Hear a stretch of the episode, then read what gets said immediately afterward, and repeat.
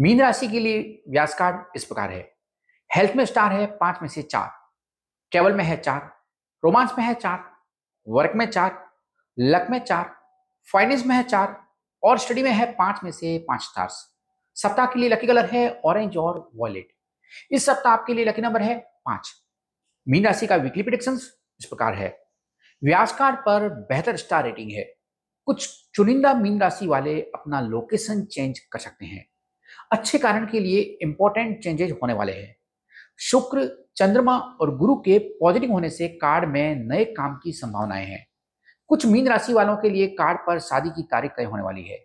House wife और students के लिए सप्ताह बेहतर रहेगा। इनकम में बेहतर होगा।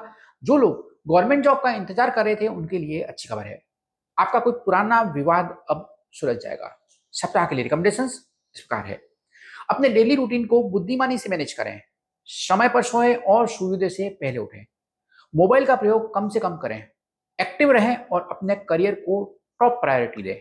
रोज सुबह स्नान के बाद राम रक्षा स्त्रोत्र का पाठ करें और भगवान राम जी को कुछ पीले और लाल पुष्प अर्पित करें। यदि संभव हो तो रामलला के दर्शन के लिए अयोध्या जी जाने का प्लान बनाएँ। आप अपनी सुविधा के अनुसार कबूतरों को दाना डालें और वृद्धाश्रम जाकर कुछ डोनेट करें।